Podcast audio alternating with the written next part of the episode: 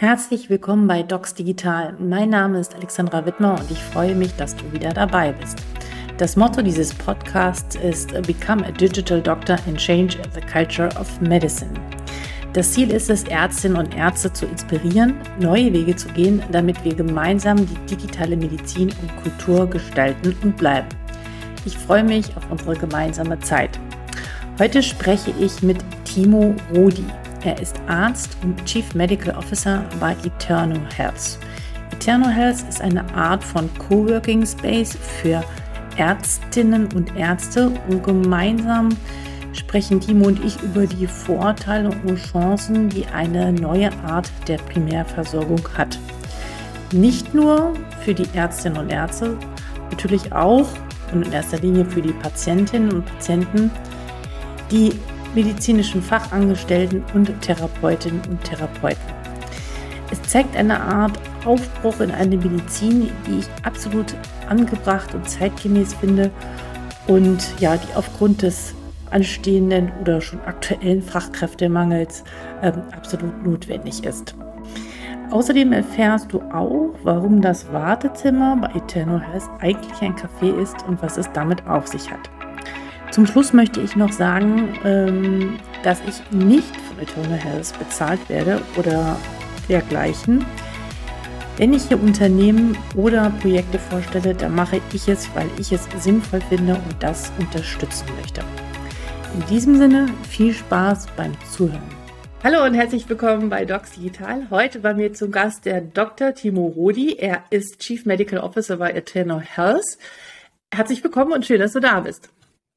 Schön, dass ich hier sein darf. Ähm, bisschen zur Vorgeschichte. Ähm, wir haben uns, glaube ich, vor vier Wochen oder so das erste Mal äh, schon getroffen äh, hier in Hamburg und da sind wir durch ganz viele spannende Räumlichkeiten in der Innenstadt gelaufen und du hast mir gezeigt, was Eternal Health ist. Da werden wir doch später genauer drauf eingehen, aber es war, es hat mich sehr beeindruckt und deswegen freue ich mich, dass du jetzt auch heute hier bist im Podcast und genauer darüber berichtest. Du bist, hast auch Medizin studiert und bist dann aber relativ schnell, äh, hast du den klinischen Pfad verlassen. Vielleicht kannst du uns mal so ein bisschen mitnehmen und erzählen, wie so dein Weg war, weil du bist dann ja noch zu McKinsey gegangen, bevor du dann bei Eternal Health mit eingestiegen bist. Wie genau, kam es dazu? Ähm, da, da, genau, das, das erzähle ich dir gern. Ähm, ich ich habe ja erstmal ganz klassisch gestartet, ähm, nach dem Abitur in, in Heidelberg Medizin studiert ähm, und war da erstmal auf, auf diesem ganz normalen Standard-Track durch, durch das Studium und dann ab in die Klinik.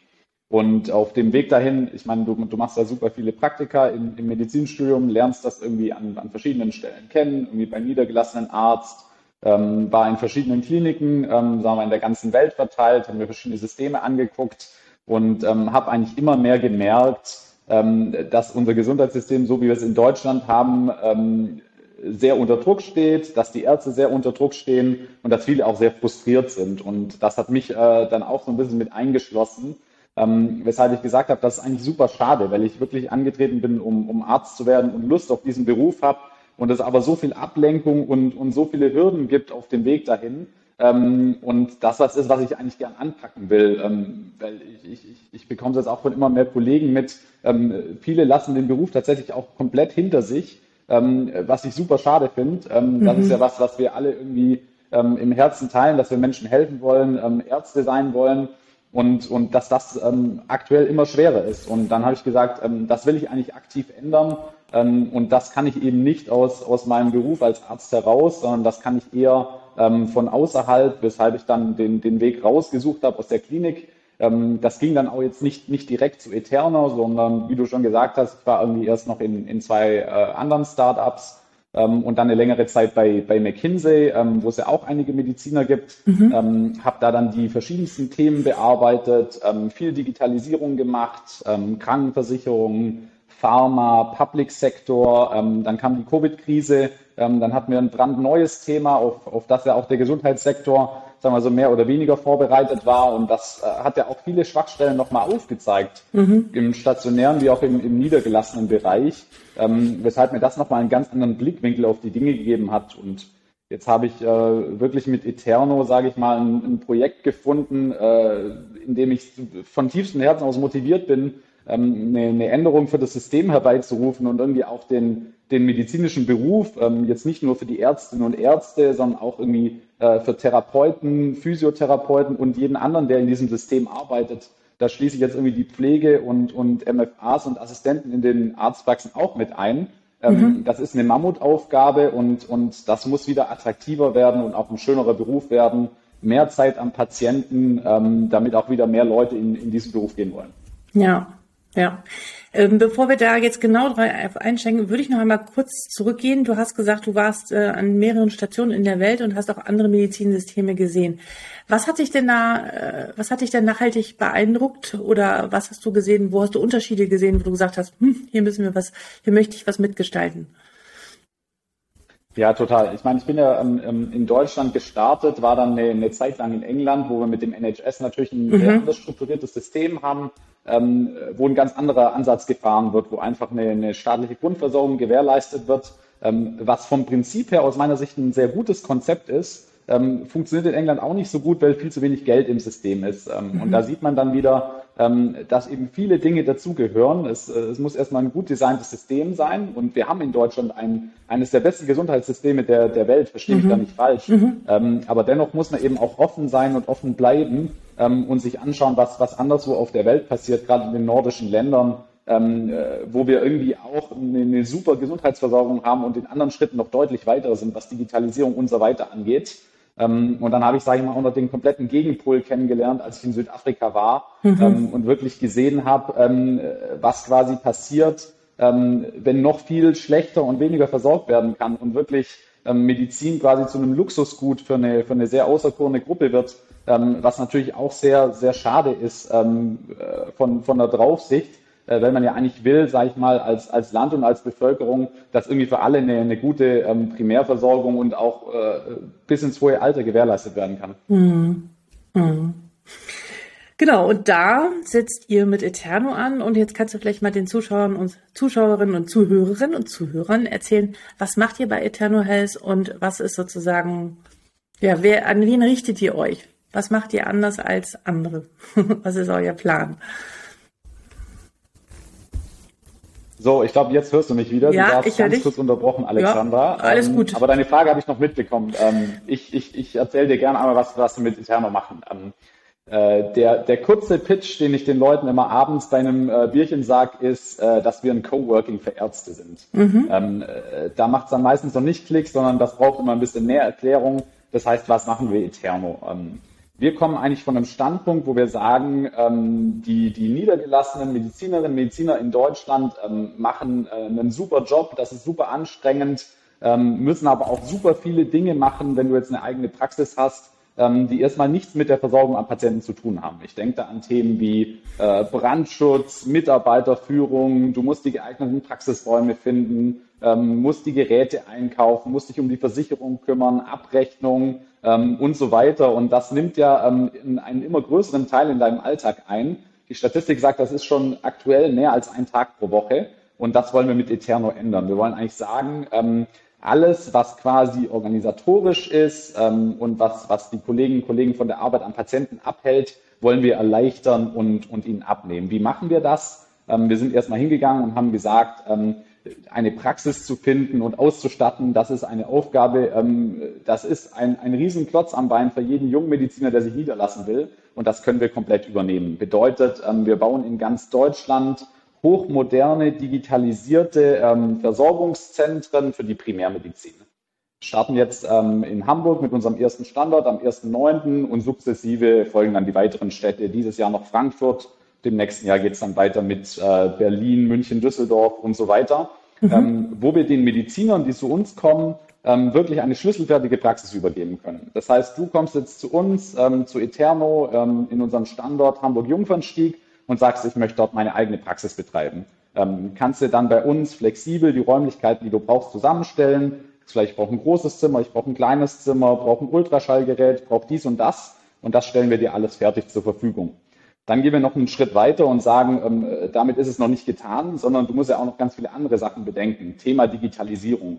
Riesengroß. Ähm, wir haben da sehr viel Aufholbedarf und das ist einfach für die Kolleginnen und Kollegen in der Praxis ein Zusatzaufwand, den man leisten muss. Ich denke da irgendwie Telematikanbindung, mhm. E-Rezept, EAU, was alles kommt und auch kommen muss, ähm, aber ja von den von den Ärzten irgendwie im normalen Alltag noch mitbewältigt werden muss. Da greifen wir halt auch an und sagen, das können wir für euch übernehmen. Ähm, wir haben eine zentrale IT, ähm, wir können ein Praxisverwaltungssystem stellen, haben eine Online-Terminbuchung, Telemedizin und so weiter und so fort. Das ist die zweite große Komponente neben, neben der Praxis. Und die dritte Komponente ist eigentlich eine organisatorische ähm, Komponente, wo wir sagen, ähm, diese ganzen anderen Themen, die wir schon angesprochen haben, irgendwie das geeignete Personal zu finden, ähm, mich um das Qualitätsmanagement zu kümmern, Abrechnungsthemen und so weiter, da können wir auch unterstützen. Und das machen wir so, indem wir eigenes Personal in unseren Standorten beschäftigen.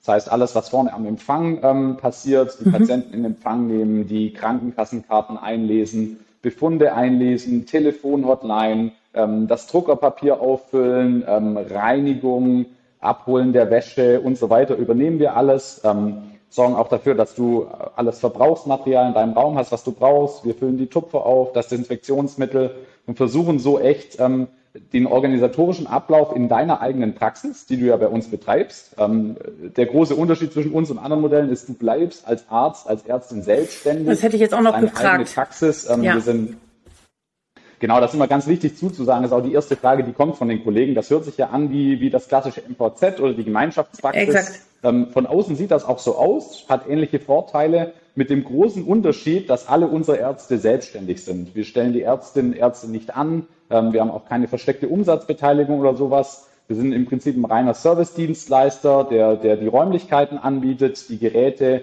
Digitalisierung und weitere Dienstleistungen drumherum, ähm, sind da auch irgendwie ganz transparent bei unserer Preisstruktur. Bedeutet, ähm, es kostet natürlich mehr, wenn du drei Räume hast, als wenn du einen hast. Ähm, ist mhm. auch ein bisschen teurer, wenn du fünf Tage die Woche da bist. Ähm, haben auch Part-Time-Modelle, wo du vielleicht nur ein, zwei Tage die Woche bei uns ist. Ähm, und da sind wir irgendwie ganz transparent. Je mehr Services ähm, du von uns nutzt, desto teurer ist das. Das ist aber irgendwie eine, eine begrenzte Gebühr, die jetzt nicht irgendwie größer wird, wenn du mehr Patienten siehst. Ähm, da sind wir irgendwie ganz transparent, das ist unsere Grenze. Ähm, wir erbringen selbst keine medizinischen Dienstleistungen. Ähm, wir machen auch nicht das Labor ähm, oder haben da irgendwelche ähm, versteckten Hin- und Herschiebungen. Das heißt, wir sind wirklich Service-Dienstleister für die Ärztinnen und Ärzte, ähm, für Therapeuten auch. Wir haben auch Physiotherapieflächen, Sprechzimmer für die Psychotherapie und so weiter und wollen mhm. allen wirklich ein Setting bieten, wo sie selbstständig optimal tätig sein können. Mhm. Was für, ähm, was für Zielgruppen an Ärzten oder welche Fächer plant ihr erstmal so und äh, was sind, welche Ärzte finden es bislang sehr attraktiv, dieses Modell zu fahren? Weil man muss ja sagen, es gibt viele Kurse, wie man sozusagen eine Praxis einrichtet und das alles plant und so weiter. Ähm, aber gelernt hat man es ja auch nicht von, von, von, von Grund auf, was eigentlich sehr schade ist. Aber das ist so irgendwo, es ist immer eine Grenze da. Man kann nicht alles machen. Und äh, wir wollen ja den Menschen helfen. Insofern ist es ja auch schön, dass es einen Rahmen gibt, der wirklich diese ganzen Dinge abnimmt und diesen Bürokratiekrams äh, man hinter sich lässt. Ähm, ja, an wen, welche Ärzte bevorzugt ihr? Welche Fachgebiete wollt ihr besetzen? Ja, genau. Also wir stehen grundsätzlich natürlich allen Fachrichtungen offen und mhm. sagen, ähm, wer zu uns kommen will, das richtet sich ja auch immer nach der individuellen Situation. Ähm, mhm. Möchte ich mich gerade niederlassen? Ähm, äh, suche ich gerade neue Praxisräume und so weiter, sind wir erstmal grundsätzlich offen, ähm, sagen ein paar Sachen schließen wir aus. Die Zahnmedizin wollen wir nicht reinnehmen, das ist mhm. irgendwie ein anderes Gebiet und würden jetzt vermutlich auch keine Radiologie reinnehmen, weil das einfach mit einem hohen infrastrukturellen Aufwand verbunden ist. Mhm. Ähm, wenn ich da jetzt ein MRT reinfahren will, dann muss ich mal die Decke aufsägen. Ja. Ähm, das lässt sich nicht so einfach bewerkstelligen. Ähm, grundsätzlich geht es um, um die primärmedizinische Versorgung. Ich denke da an die Allgemeinmediziner, die Kardiologen, Orthopäden, Gynäkologen, Dermatologen, HNO. Ähm, dazu irgendwie medizinnahe Berufe, die jetzt nicht primär ärztlich sind, Psychotherapie, ähm, Physiotherapie, mhm. haben aber auch wirklich ähm, Spaces für Yoga und auch Gym in unseren, in unseren äh, Flächen vorgesehen, ähm, damit man insgesamt ein ganzheitliches Konzept äh, fahren kann. Ähm, was sicherlich auch aus Sicht der Patienten super spannend ist, mhm. äh, wenn ich an einen Ort gehe und sage mal die, die breite Expertise auch zur Verfügung habe. Das heißt also, wenn ich jetzt. Und dann zu deiner zweiten ja, Frage, ja. Gut, jetzt wollte ich dir ins Wort fallen, nee. zu deiner zweiten Frage, ähm, für welche Ärzte ist das jetzt spannend? Ähm, mhm. Wir dachten am Anfang, dass das ist jetzt primär spannend irgendwie für die junge Generation an Ärzten, die jetzt mhm. äh, quasi auf dem Weg ist ähm, in die Selbstständigkeit und sich das erste Mal niederlassen will. Ähm, merken jetzt, es ist äh, gar nicht so einseitig, es ist sehr gemischt. Mhm. Sage ich mal, unsere ersten Mieter ist jetzt ein bunter Mix ähm, von jungen Medizinern, die sagen wir jetzt in die, in die Selbstständigkeit starten, aber auch Eltern, äh, Kolleginnen, Kollegen, die natürlich den, den Aufwand, eine eigene Praxis zu führen, schon ähm, am eigenen Leib miterlebt haben. Und das ist vermutlich auch der Grund, warum, ähm, das jetzt auch eine ganz neue Zielgruppe für uns ist. Leute, die quasi sagen, ich habe jetzt schon seit zehn Jahren meine Praxis geführt und ich weiß um den Aufwand, ich weiß, wie schwer es ist, Personal zu finden. Ähm, ich, ich, ich weiß, dass ich selbst jeden Samstag noch mal reinkomme, um die Organisation abzuwickeln, die Abrechnung zu machen und ich möchte mich jetzt in ein Setting begeben, wo ich diesen Ballast abwerfen kann. Und dann haben wir spannenderweise auch die Konstellation tatsächlich, dass jetzt irgendwie junge Kollegen mit Älteren zusammen reingehen, mhm. ähm, da die Übergabe des Kassensitzes abwickeln, was ja auch ein super spannendes Thema ist ähm, und viele beschäftigt. Und es, ähm, es können Kollegen kommen, die einen Kassensitz haben, aber auch privat. Beides ist möglich. Ja, da sind wir irgendwie von vornherein, das ist auch einer unserer festen Grundsätze, dass wir mhm. sagen, ähm, wir, wir bauen hier jetzt keine reine Privatklinik, Privatversorgung auf, ähm, sondern wir stehen irgendwie der, der, der privaten und der gesetzlichen Krankenversicherung komplett offen. Ähm, mhm. Die Kassensitze bringen die Ärzte dann in der Regel mit, ähm, mhm. wenn sie einen haben, oder es ist halt eine, eine Kassensitzübergabe. Da halten wir uns auch raus aus der Geschichte. Wir sind, okay. wie gesagt, kein MVZ, wir kaufen hier keine Sitze stellen keine Ärzte an. Ähm, du kannst bei uns privatärztlich ähm, als auch kassenärztlich tätig sein, wenn du dann deinen Sitz äh, zu uns verlegen kannst. Und dann könnte ich sozusagen als Arzt kommen und sagen, von ich möchte pro Woche drei Stunden bis ich möchte fünf Tage die Woche buchen. Das ist so möglich. Korrekt, korrekt. Okay. Genau, wir sind da irgendwie super flexibel, wollen auch irgendwie diese Flexibilität von einem Coworking bieten. Mhm. Ähm, witzigerweise sind wir am Anfang gestartet und dachten, das ist auch das, was von den Ärzten angefragt wird, diese maximale Flexibilität. Haben jetzt gemerkt, gerade am Anfang, ähm, dass wir eher längerfristige Mietverträge abschließen, die Kolleginnen und Kollegen dann doch ähm, die Sicherheit von einem langeren Mietverhältnis äh, wünschen und sind aber auch komplett flexibel. Also ich mache Mietverträge, ähm, sage ich mal, von sechs Monaten bis zehn Jahre ähm, richten uns da komplett nach den Bedürfnissen. Ist natürlich auch ein Riesenunterschied, ob ich jetzt sage, ähm, ich mache jetzt vielleicht meine Privatpraxis übergangsweise bei euch auf, ähm, weil, weil mein neuer Praxisraum woanders gerade gebaut wird. Oder ob ich sage, ich verlege meinen Kassensitz und, und will da wirklich für die nächsten zehn Jahre praktizieren. Da haben wir natürlich wirklich die, die Flexibilität, auch auf die Anforderungen der, der Kolleginnen und Kollegen einzugehen und da alles möglich zu machen. Mhm. Ja, und ähm, es war, es ist rückblickend wirklich gut gewesen, dass wir da waren äh, oder ich auch, dass wir uns die Räume angeguckt haben oder ich sie sehen konnte, weil es ein, äh, also es war alles noch im Rohbau, aber auch im Rohbau konnte ich schon erkennen, dass es ein völlig neues Erlebnis von ähm, Gesundheit oder miteinander Zusammenarbeit werden wird. Und besonders beeindruckt hat mich das Patientenwartezimmer, was gar nicht danach aussieht. Aber ich möchte nicht zu viel verraten, sondern wir warten ab ähm, auf das Ergebnis, wenn es dann soweit ist. Ähm, und das wird sicherlich eine, ja, eine, äh, bekommt eine völlig neue Note ich glaube, zum Wohlfühlen für die Mitarbeitenden vor Ort. Da bin ich mir ganz sicher von dem, was ich gesehen habe. Aber natürlich auch eine ganz neue äh, Erlebnis und Wohlfühlfaktor für Patientinnen und zwar egal ob Kasse oder nicht Kasse. Und das finde ich ähm, ist besonders hervorzuheben ähm, und macht einen großen Unterschied. Mm, was ist denn so eure ja, ja, genau. Also genau, das jetzt haben wir über die Ärzte gesprochen. Was, ist, was gibt's denn noch für Vorteile für die Patienten? Da würde ich noch mal gerne drüber sprechen. Jetzt haben wir über die Kollegen gesprochen, aber was hat denn ein Patient davon, wenn er äh, kommt? Zu genau. Eterno. Also als Patient, wenn ich zu Eterno komme, würde ich jetzt am Anfang gar nicht sagen, ich gehe als, als Patient zu Eterno, sondern ich gehe vielleicht zu Frau Dr. Wiedmer, die eben mhm. bei Eterno ist. Mhm. Das ist uns irgendwie äh, wichtig. Wir drängen uns da jetzt nicht als Marke in den Vordergrund, okay. sondern wir sind in erster Linie für die Ärztinnen und Ärzte da. Ähm, okay. Dennoch ist es natürlich für mich als Patient äh, eine komplett neue Erfahrung. Und ich meine, das fängt ja schon an, wenn ich vorne reinkomme und das einfach ein, ein, ein schöner, weitläufiger, toll gestalteter Empfangsbereich ist ähm, wo Empfangsmitarbeiter sitzen, die äh, nicht am Telefon hängen, sondern auch wirklich Zeit für die Patienten vor Ort haben. Das war uns eben ganz wichtig, ähm, dass sich das eben von vorne bis hinten eben nach einer, nach einer guten Erfahrung anfühlt. ich sage jetzt mal, so gut sich eine Erfahrung beim Arzt eben anfühlen kann. Und das ist eben das, wo wir gesagt mhm. haben, wollen wir einhaken. Ähm, wenn ich mir aktuell Praxisräume, äh, Kliniken an, anschaue, sind die alle sehr funktional gehalten. Ähm, das ist alles irgendwie drauf ausgelegt, halt irgendwie die Patienten durchzuschleusen und die Behandlung durchzuführen. Ähm, die wenigsten haben sich tatsächlich Gedanken gemacht, wie, wie das äh, aussieht und wie sich das anfühlt. Und wenn ich natürlich als, als Patient in eine Praxis komme, ähm, warum soll ich mich dann nicht äh, in der Praxis wohlfühlen? Und du hast jetzt vorher den, den Wartebereich angesprochen, das ist ja irgendwie ein, ein super Thema. Es macht natürlich einen riesen Unterschied, wenn ich beim Arzt warte, ob das irgendwie in einem kleinen, lieblos gestalteten Raum ist ähm, oder ob ich da einen weitläufigen Raum habe, ähm, wo ich, sage ich mal, auch einen Kaffee trinken kann und irgendwie die Zeit noch einigermaßen sinnvoll nutzen kann. Und das ist eben das, wo wir hingegangen sind und gesagt haben, ähm, dieser Begriff Healing Architecture fliegt ja immer wieder ja. Ähm, rum. Was bedeutet das überhaupt? Ähm, was ja. für einen Einfluss hat denn die, die Architektur und das, wie sich der Raum anfühlt? Was hat das denn für einen Einfluss drauf, ähm, wie sich die Leute fühlen vor Ort? Und das betrifft ja nicht nur die Patienten und die Ärzte, sondern auch jeden anderen, der da in der Fläche arbeitet. Ähm, ich spreche da jetzt irgendwie gezielt die, die Empfangsmitarbeiter an, die MFAs, die ja auch ähm, Tag ein, Tag aus in dieser Praxis sind, dort einen, einen, einen Mammutdienst leisten. Das ist ja super anstrengend. Ähm, mhm. Sie sehen da teilweise ähm, 100 Patienten am Tag. Ähm, und das sollte natürlich alles so gestaltet sein, dass ich mich dort als Mitarbeiter auch wohlfühle.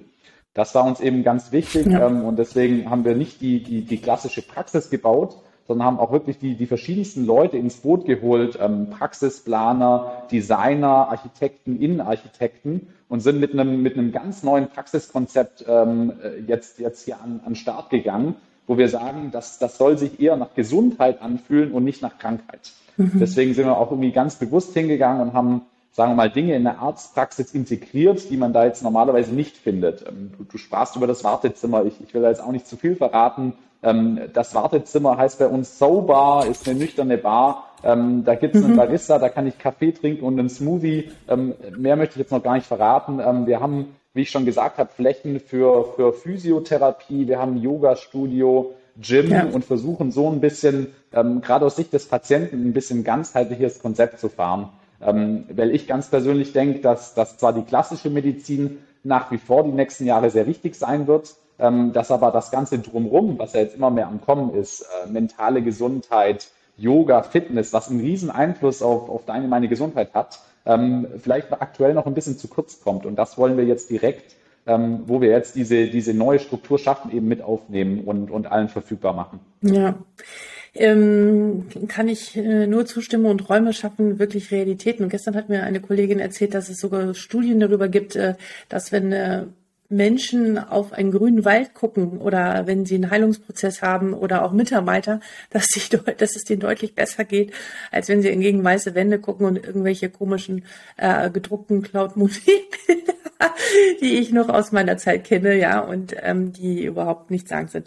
Na gut, ähm, äh, kann ich, äh, also ich kann es bestätigen und ich bin sehr gespannt äh, auf das Ergebnis, äh, dann das irgendwann zu sehen. Ähm, gibt es noch einen Vorteil, haben wir noch einen wichtigen Punkt vergessen, den du jetzt noch ergänzen möchtest an dieser Stelle für, für Patienten oder Ärzte, aber auch für die ähm, MFAs, die natürlich eine wichtige ähm, Rolle haben, ähm, diese, ja, sich das mal anzuschauen? Ja, das, das möchte ich dir gerne beantworten. In, in guter alter McKinsey-Manier jetzt in drei Teilen. Du hast ja drei Fragen gestellt. Ähm, äh, fangen wir doch mal mit den Ärzten an. Als, als Arzt, was habe ich für einen Vorteil? Ich meine, das ist zwar alles schön und gut, aber am, am Ende des Tages interessiert mich ja irgendwie, was kostet das Ganze? Wie funktioniert das? Mhm. Ähm, da können wir sagen, dass wir durch diesen Sharing-Ansatz, den wir erfahren, musst dir vorstellen, wir haben in, in Hamburg Platz für 15 Ärzte. Ähm, da spart man sich am Anfang direkt mal Fläche ein. Wir haben natürlich nicht 15 Mal einen Empfang, 15 Mal ein Wartezimmer ähm, sondern das geht alles deutlich effizienter und das zieht sich ja durch alles durch, ob wir jetzt Geräte ja. bestellen oder Verbrauchsmaterial. Unser Anspruch ist ähm, auf jeden Fall für die Ärzte 20 bis 30 Prozent günstiger zu sein, als wenn sie ihre eigene Praxis betreiben würden. Und mhm. das ist erstmal äh, ein reines Effizienzding, dass ich am Ende des Monats vielleicht mehr Geld mit nach Hause nehme. Ähm, der zweite Punkt, der sicherlich genauso wichtig ist und, und gerade, sage ich mal, für, für meine Generation von Ärzten ist natürlich dieser Zeitgewinn, den ich habe. Wir haben es ja vorher angesprochen. Ein Tag pro Woche geht in der Regel für administrative mhm. Tätigkeiten mhm. in der Arztpraxis drauf und äh, das übernehmen wir komplett. was du dann letztendlich in dieser gewonnenen Zeit tust, ist ja komplett dir überlassen. Da wird es diejenigen geben, die sagen, okay, da sehe ich nochmal 20 Patienten mehr, ähm, vollkommen legitim. Es wird die anderen geben, die sagen, ähm, ich habe vielleicht zwei, zwei zweijährige Kids zu Hause und will vielleicht irgendwie ein bisschen mehr Zeit zu Hause verbringen. Und es wird mhm. die Dritten geben, die sagen, ähm, ich gehe lieber auf den Golfplatz oder zum Kitesurfen.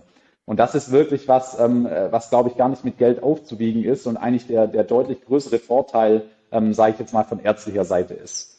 Und das Dritte ist sicherlich, dass man ja jetzt als Arzt eigentlich auch, du, du kennst das wie ich aus der Klinik, äh, gewohnt ist, in einem kollaborativen Umfeld zu arbeiten, mit Kollegen um sich rum und mhm. eigentlich nicht per se der Einzelkämpfer ist.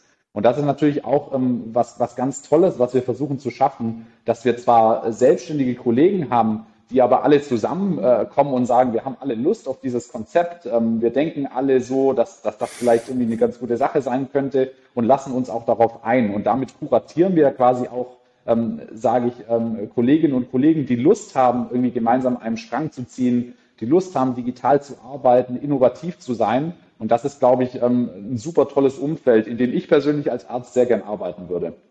Jetzt springen wir weiter zu den Patienten. Wir haben schon gesagt, Healing Architecture, das ist toll, das fühlt sich gut an und das ist sicher das, das, das Erste, was man spürt, wenn man da reingeht. Ja. Ähm, ähm, es, es, es geht ja aber als Patient noch weiter und, und für mich als Patient ist ja irgendwie, sage ich mal, wichtig, dass ich irgendwie die Ärzte, die ich brauche, irgendwie verfügbar und zur ja. Hand habe. Und ähm, das wird ja jetzt auch immer schwieriger. Wir kennen das irgendwie, wenn ich einen, Termin beim Dermatologen brauche, ähm, dann dauert das ein halbes Jahr und ich muss ans andere Ende der Stadt fahren. Und da sagen wir natürlich, versuchen wir zusammenzuführen, was zusammengehört. Und aus Sicht des Patienten macht es natürlich absolut Sinn, dass der Allgemeinmediziner, der Dermatologe und der, der, der Gynäkologe irgendwie eng beieinander sind. Das heißt, ich habe da als Patient äh, diesen Vorteil. Und das nächste, was ich sehe, ist, ähm, ich bin ja als, als Patient ähm, die volle Digitalisierung äh, ähm, schon komplett gewohnt aus allen anderen Bereichen meines Lebens. Ähm, ob ich mir jetzt ähm, anschaue, wie wir Bankgeschäfte machen, äh, mhm. äh, wie wir online einkaufen, ähm, wie wir unsere Zugtickets kaufen, das funktioniert ja alles schon komplett digital. Und ich sag mal, die, die Medizin, da passiert auch schon viel. Es gibt Telemedizin, aber wirklich so, so dieser Kern der Medizin, die Interaktion zwischen Arzt, Ärztin und Patient, Patientin, das ist was, was aktuell noch vollkommen analog stattfindet. Und das ist was, was wir auch als, als Anspruch, als Eterno mitnehmen, dass wir das digitalisieren wollen, dass wir das irgendwie auf, auf den Stand der Technik heben und, und den Leuten das, was sie eigentlich schon als Standard gewohnt sind, auch in der Medizin anbieten können. Ah. Dann springen wir jetzt noch zur, zur, zur dritten Gruppe. Ja, ähm, dann, dann, bin ich auch wieder, dann bin ich auch wieder still. Ähm, das sind die MFAs, das sind die Assistenten, alle anderen, die sonst noch in der Praxis unterwegs sind. Und da glauben wir eben, dass, dass diese Berufsgruppe in der Vergangenheit viel zu wenig Aufmerksamkeit mhm. äh, bekommen hat. Wir merken das jetzt immer mehr in den Gesprächen mit den Ärzten. Das ist einer der großen Knackpunkte. Mhm. Wie finde ich gutes Personal? Ähm, wie stelle ich sicher, dass das Personal sich wohlfühlt und dass ich das auch halten kann? Und da sagen wir irgendwie ganz klar, setzen wir drauf, ähm, A, natürlich ein Ambiente zu schaffen, ähm, wo das Arbeiten Spaß macht. Sage ich mal, mit, mit äh, Kollegen, wo das Spaß macht, mit Patienten, wo das Spaß macht. Und wir versuchen natürlich die Arbeit weniger monoton zu gestalten. Einfaches Beispiel, ich, ich sitze am Empfang der Arztpraxis, dann mache ich ja in der Regel drei Dinge gleichzeitig. Ich bin mit einer Hand am Telefon, mit der mhm. anderen Hand ähm, gebe ich ein Rezept raus und ähm, dann versuche ich noch parallel die Leute abzufrühstücken, die dort sind. Dass das keinen Spaß macht und dass das für niemanden toll ist, ist uns vollkommen klar.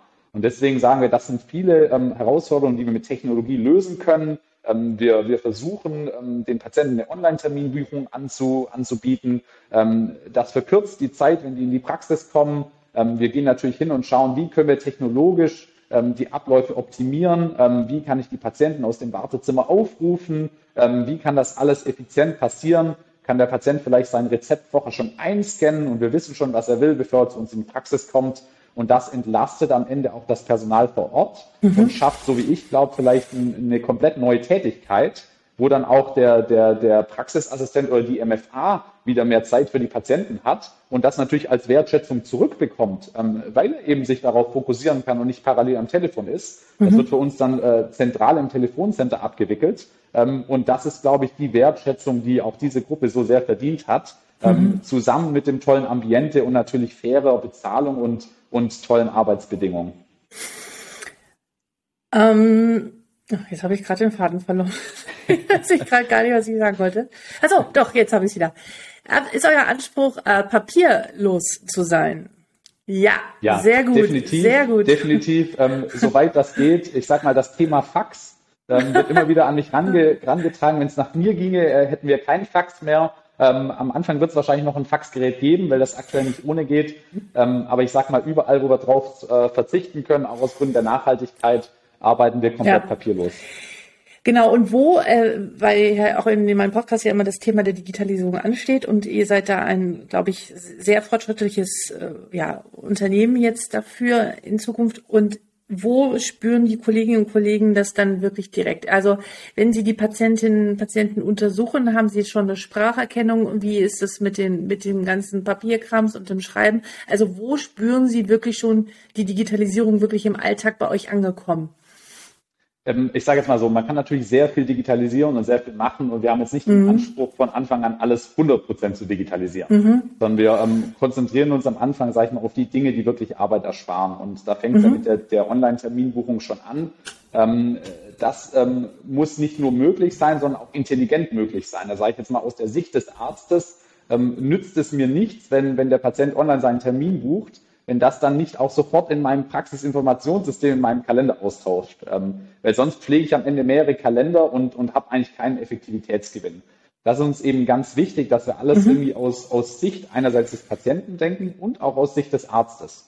Bedeutet, wenn bei uns der Patient online einen Termin bucht, ist das direkt mit meinem ähm, Arztkalender in meinem System verknüpft. Mhm. Und ich kann als Arzt dort alles angeben, was ich möchte. Ich kann sagen, Montag vormittags ähm, sind nur Blutentnahmen buchbar und das nur für Kassenpatienten. Und das zieht sich dann technologisch durch bis zur Terminbuchung, mhm. was mir sagen wir mal diesen ganzen organisatorischen Aufwand am Anfang erspart. Es geht dann weiter, kommen die Patienten in die Praxis, ähm, versuchen wir das natürlich, soweit es geht, papierlos abzuwickeln. Das heißt, ihren, ihren Behandlungsvertrag, ihre Einverständniserklärung unterschreiben die Patienten nicht auf Papier, sondern auf einem iPad vorne am Empfang. Ähm, gleichermaßen werden da die Befunde eingescannt und alles ist direkt im, im Praxisinformationssystem. Und ähm, ich sage mal, das Schöne an dem Modell, was wir jetzt aufbauen, ist ja auch, dass wir, sagen wir mal, die IT vorgeben ähm, zu einem gewissen Maße und das natürlich auch eine einheitliche Struktur schafft.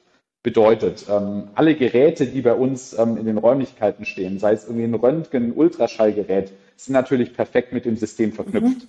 Das heißt, in der Sekunde, wo ich meinen Ultraschallkopf wieder ablege, habe ich das Bild in der Patientenakte, habe das fertig dokumentiert. Und das sind wirklich die, die kleinen Dinge, die, ähm, wenn man es aus der Klinik kennt, wo es eben nicht so ist, wo dann ähm, äh, das, das Ultraschallergebnis ausgedruckt wird, eingescannt wird und dann in die mhm. Patientenakte geht. Das sind irgendwie die Kleinigkeiten, wo, glaube ich, mal direkt ein, ein Produktivitätsgewinn für die, für die Kolleginnen und Kollegen da ist und auch die Patienten das direkt spüren, dass es halt hier irgendwie anders läuft. Ja. Da fangen wir erstmal klein an mit kleinen Brötchen, äh, was du ansprichst, irgendwie ähm, Siri, Alexa im Hintergrund, die vielleicht die Anamnese mitschreiben. Das ist, äh, sind alles Dinge, Themen, mit denen wir uns beschäftigen. Mhm. Ähm, auch digitale Anamnese, künstliche Intelligenz und so weiter. Das sind sicherlich Dinge, die dann sukzessive ja. kommen, ähm, solange wir uns mal freigeschwommen haben vom, vom normalen Betrieb und die Praxen jetzt erstmal äh, an sich grundsolide laufen. Ja, ja, ja, das ist äh, wird äh, sicherlich in der Weiterentwicklung mit äh, dann kommen. Ähm, jetzt haben wir sehr viel über die ganzen Vorteile und das, äh, die sehe ich auch absolut äh, gesprochen, aber lass uns mal trotzdem auf die Herausforderungen eingehen. Und da erinnere ich mich an äh, die Aussagen von ähm, manchen ärztlichen Kollegen von dem Ärztetag in Bremen diesen Jahres, wo sie sagten, hm, der ganze Primärversorgungssektor geht immer mehr in die Hände von privaten Investoren. Ähm, und da, das darf, das müssen wir verhindern, da müssen wir aufpassen. Ich will das jetzt einfach nur mal so weitergeben. Wie stehst du dazu? Ähm, was ist eure Haltung dazu? Und ähm, ja. Lass, lass mich da gerne ein, kleines Stück weiter aufholen. Mhm. Was wir sehen in der deutschen Primärversorgung ist aktuell ein, ein sehr starker Trend hin zu MVZs. Mhm. Ähm, was ja, was ja jetzt eine, eine Sache ist, die es seit ungefähr zehn Jahren gibt und die Zahlen explodieren ja geradezu. Wir haben irgendwie jährliches Wachstum, 15 Prozent ähm, mehr MVZs. Also das ist ein Trend, den wir beobachten, ähm, den wir sehen. Die, die Gründe dafür kann ich sehr gut nachvollziehen. Ähm, da haben wir jetzt zur Genüge drüber gesprochen. Irgendwie die Niederlassung in der Einzelpraxis ist anstrengend, ja. ähm, ökonomisches Risiko nicht attraktiv. Und das treibt natürlich viele, ähm, viele Ärztinnen und Ärzte in die MVZ-Modelle, wo sie in einem Anstellungsverhältnis sind, ähm, sagen wir mal, den organisatorischen Ballast abwerfen und auch das Risiko abwerfen. Mhm. Ähm, das große Problem, was ich tatsächlich sehe an diesem Modell, ist, ähm, dass es einerseits teilweise überhaupt nicht transparent ist, wer quasi hinter diesen Modellen steht. Mhm. Die, die verschiedensten MVZ-Strukturen, die sind teilweise Ärzte geführt, ähm, teilweise haben wir Klinikketten oder auch große Investoren, die dahinter stehen. Und immer so ein bisschen die Frage ist, was ist natürlich die, die, die grunde liegende Agenda ähm, und, und was ist das Ziel, auf das letztendlich optimiert wird. Was, was ich persönlich sehr kritisch sehe, ist natürlich, wenn, wenn auf maximalen Gewinn optimiert wird. Ähm, wir haben ja ohnehin schon das Problem, die Medizin wird immer teurer, wir haben immer mehr Patienten, ähm, sind hart an der Belastungsgrenze. Und wenn jetzt natürlich irgendwie ähm, Player da sind, die auf maximalen Gewinn optimieren, ist das äh, schwierig, sage ich mal. Und ich sehe das auch sehr kritisch. Ähm, weshalb wir tatsächlich auch diesen Weg gewählt haben, eben äh, nicht ein MVZ zu machen, nicht diese klassische Struktur, die ja schon sehr gut etabliert ist, ähm, sondern uns ist das ganz wichtig, dass eben die, die Selbstständigkeit der Ärztinnen und Ärzte weiterhin im Vordergrund steht mhm. ähm, und wir auch ähm, bei unserem ganzen Geschäftsmodell wirklich äh, keine Umsatzbeteiligung haben. Ähm, wie ich das vorher schon erklärt mhm. habe, du zahlst bei uns deine Gebühr und ob du letztendlich 100 oder, oder 400 Patienten im Monat siehst, ähm, ob du 10.000 Euro Überschuss hast oder äh, 50.000 Euro, das ist uns vollkommen egal. Ähm, wir haben überhaupt kein Interesse dran, ähm, dass, das, ähm, dass da jetzt irgendwie der Profit ähm, optimiert wird und halten uns äh, davon frei. Okay. Ähm, dennoch ist es natürlich so, dass dieses Investorengeld in den Markt drängt und dass man irgendwie dagegen ankämpfen muss, was auch gar nicht so einfach ist sag mal, die, die Einzelpraxis muss natürlich konkurrieren mit großen MVZ-Ketten, ähm, mhm. die viel Geld haben. Indirekt konkurrieren wir auch damit. Ich sehe es nicht so ganz als Konkurrenz, weil wir ein, ein grundunterschiedliches Modell haben. Mhm. Ähm, glaub aber, dass, dass das, was wir machen, äh, nachhaltiger ausgelegt ist, ähm, weil wir eben nicht versuchen, maximalen Gewinn aus dem System abzuschöpfen. Ähm, und, und da positionieren wir uns natürlich auch ganz anders als, sage ich mal, die MVZs. Mhm. Ähm, was jetzt auch immer wieder gefragt wird, ist natürlich, ähm, ihr baut jetzt überall moderne Zentren in Deutschland. Woher kommt das Geld? Wie funktioniert das?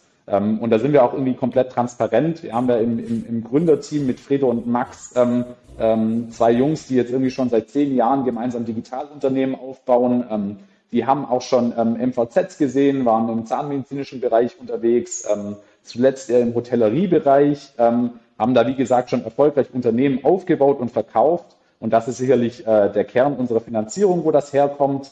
Ähm, zudem haben wir irgendwie noch einzelne Investoren, überwiegend aus dem Immobiliensektor, wo ja, sagen wir mal, ein Großteil unseres Geschäftsmodells auch liegt.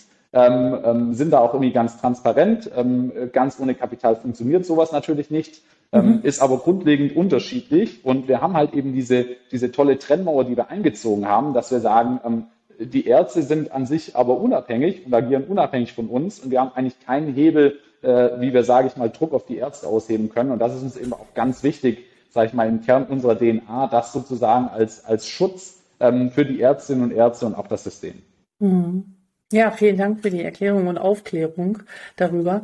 Ähm, weil ich mir auch schon gedacht, gemacht, äh, Gedanken gemacht habe, Mensch, ähm, gehört ihr auch mit in diese Kategorie, aber du hast ja nochmal sehr gut die Unterschiede hervorgehoben, insbesondere, dass wirklich die Ärzte in ihrer Selbstständigkeit ähm, erhalten bleiben passt mit dem Thema DNA, äh, leitet uns so ein bisschen über zu dem äh, äh, letzten Thema, was ich gerne mit dir ansprechen möchte, und zwar das äh, Thema der Kultur. Das, was ihr dort schafft, ist ja sehr innovativ, ist ja sehr anders und wir beide wissen, dass ähm, die Medizin in vielen Dingen sehr konservativ geprägt ist und der Veränderungswille aufgrund auch der Überlastung in den Kliniken häufig sehr reduziert ist. Erst gestern erzählte mir eine junge Kollegin, dass sowohl die Chefärzte, Oberärzte sagen, bleibt mir mit allem davon und irgendwelche IT-Projekte, oh mein Gott, die werden, auf denen wird nur geschimpft und man will gar nichts davon mitbekommen, ähm, sondern sie wollen den Status quo erhalten. Wenn ich das immer höre, kann ich es kaum glauben,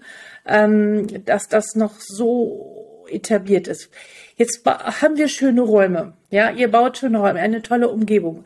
Aber ändert sich die ändern die Räume, die Kultur. Natürlich ziehen sie andere Leute an, aber wie schafft man es, diese Kultur in der Medizin überhaupt mal so ein bisschen aufzubrechen. Ich glaube, wir beide machen das hier gerade, indem wir hier darüber sprechen, ja, und versuchen so ein bisschen Bewusstsein dafür zu schaffen, weil ich glaube, Einzelne wird es immer geben.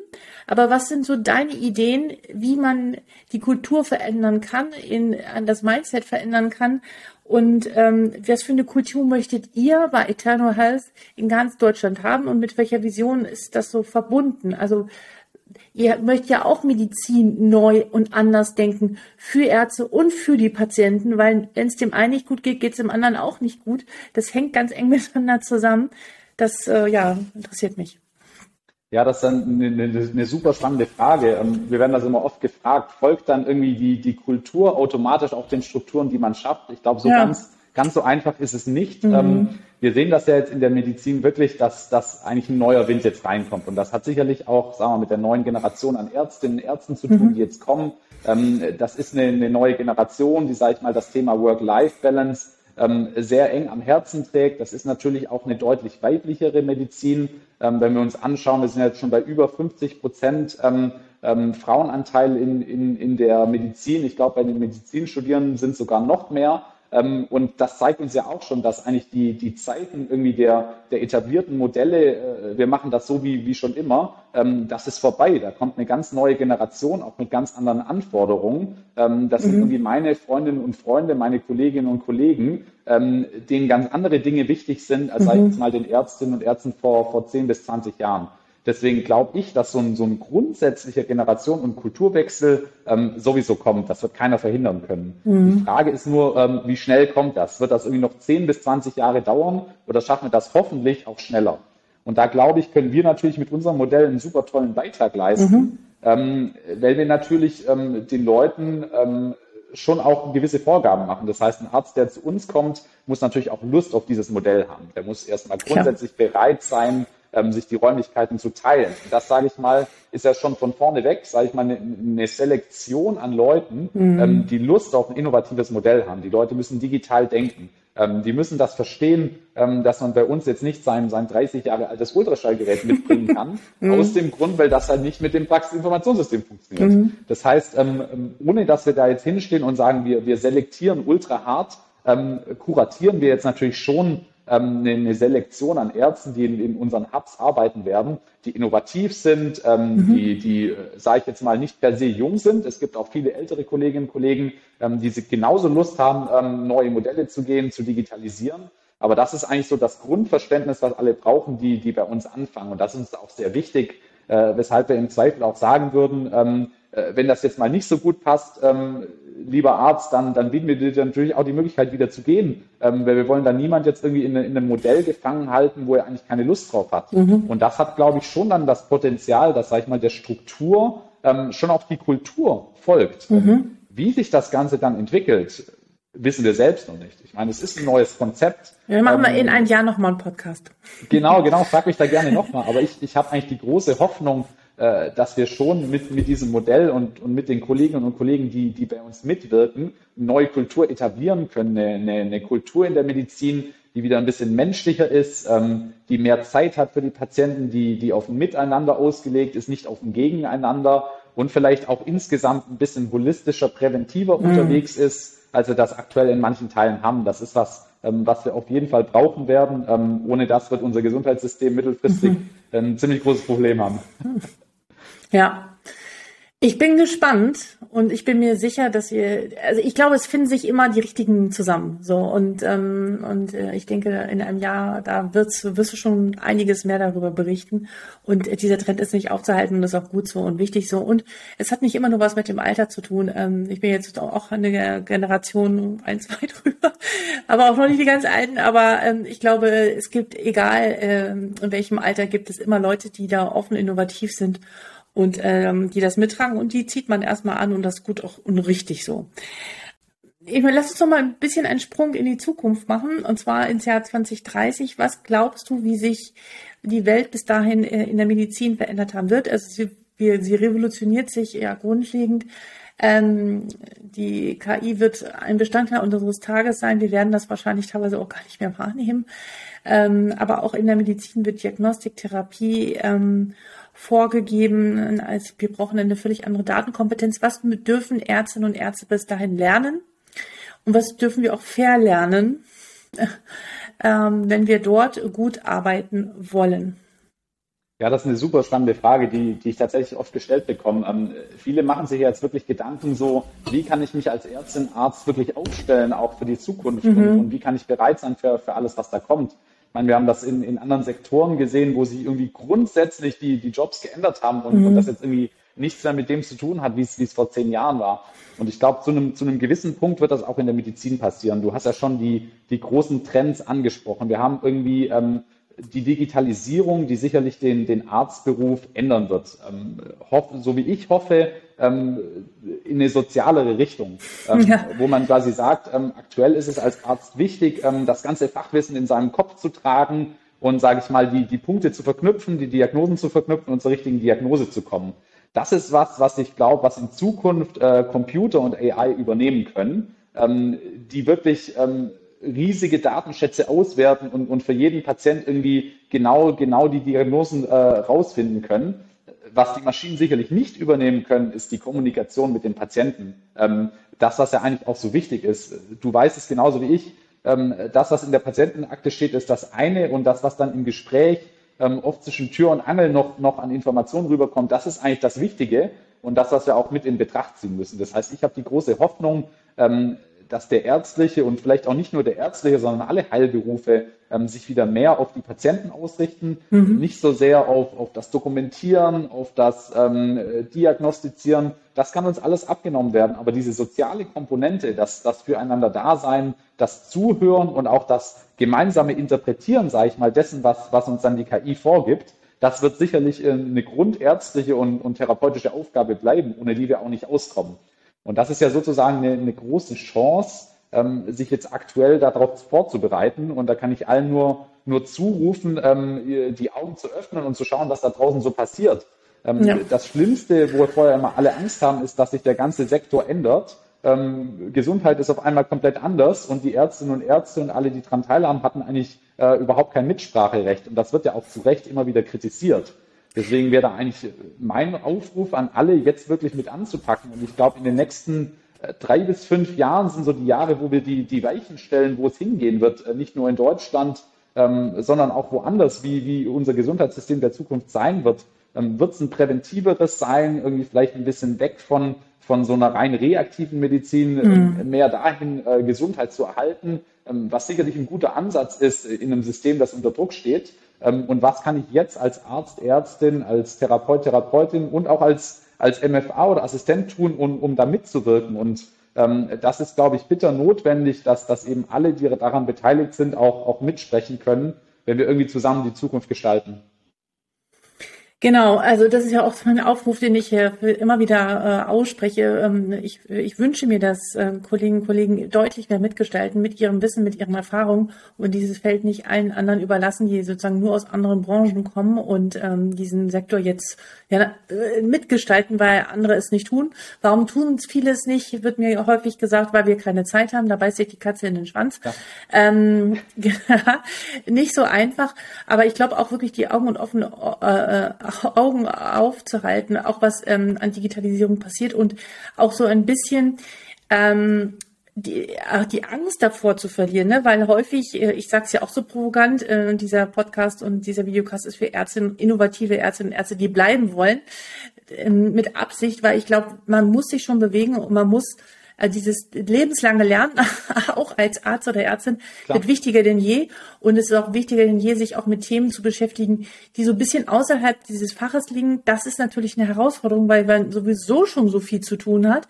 Aber ich glaube, man muss schon ungefähr eine Idee von einer, äh, einer künstlichen Intelligenz haben und auch wie transparent es zu Entscheidungen kommt und überhaupt so ein Grundverständnis darüber entwickeln. Und das sind Themen, die momentan noch viel zu wenig im Medizinstudium überhaupt in der ärztlichen Fortbildung vorkommen. Ähm, ja, da haben wir noch einiges zu tun. Ähm, kommen wir zur Zito-Runde. Ähm, ich sage dir einen Begriff und ich bin gespannt. Ein Gedanke, der dir dazu einfällt, das sind häufig so klassische Schlagwörter, aber sie sind wichtig und ähm, ich finde es immer wieder interessant zu hören, was meine Gästinnen und Gäste dazu sagen. Das erste Schlagwort ist das Thema Nachhaltigkeit in der Medizin. Bitter notwendig. Mhm. Prävention? Fitness. Mhm. Ähm, äh, das Thema Vereinbarkeit. New Work. Und New Work war auch jetzt ein Wort, was ich noch sagen wollte. ja, okay, gut. Ähm, ja, äh, künstliche Intelligenz, Robotik und Data Science. Mehr Zeit für die Patienten. Mhm. Und ähm, Aus- und Weiterbildung von Ärztinnen und Ärzten. Pflicht. Pflicht. Super. Vielen Dank. Gibt es zum Schluss noch einen Roman oder ein Buch, was du gelesen hast, was dich total begeistert hat und was du mit, gerne mit uns teilen möchtest? Ja, sehr gern. Und zwar möchte ich, möchte ich äh, zwei Sachen vorschlagen. Ein, ein Sachbuch und eine Autobiografie. Mhm. Ähm, Sachbuch als super Einstieg für, für alle Ärztinnen und Ärzte, Deep Medicine von Erik Topol. Mhm. Ähm, geniales Buch, das mich äh, sehr beeindruckt hat. Ähm, Habe ich schon vor meiner Zeit bei McKinsey gelesen und hat mir, sag ich mal, auch so ein bisschen die Augen geöffnet, ähm, was passieren wird in den nächsten Jahren. Das ist super spannend. Ähm, Sekunde, Sekunde, Sekunde.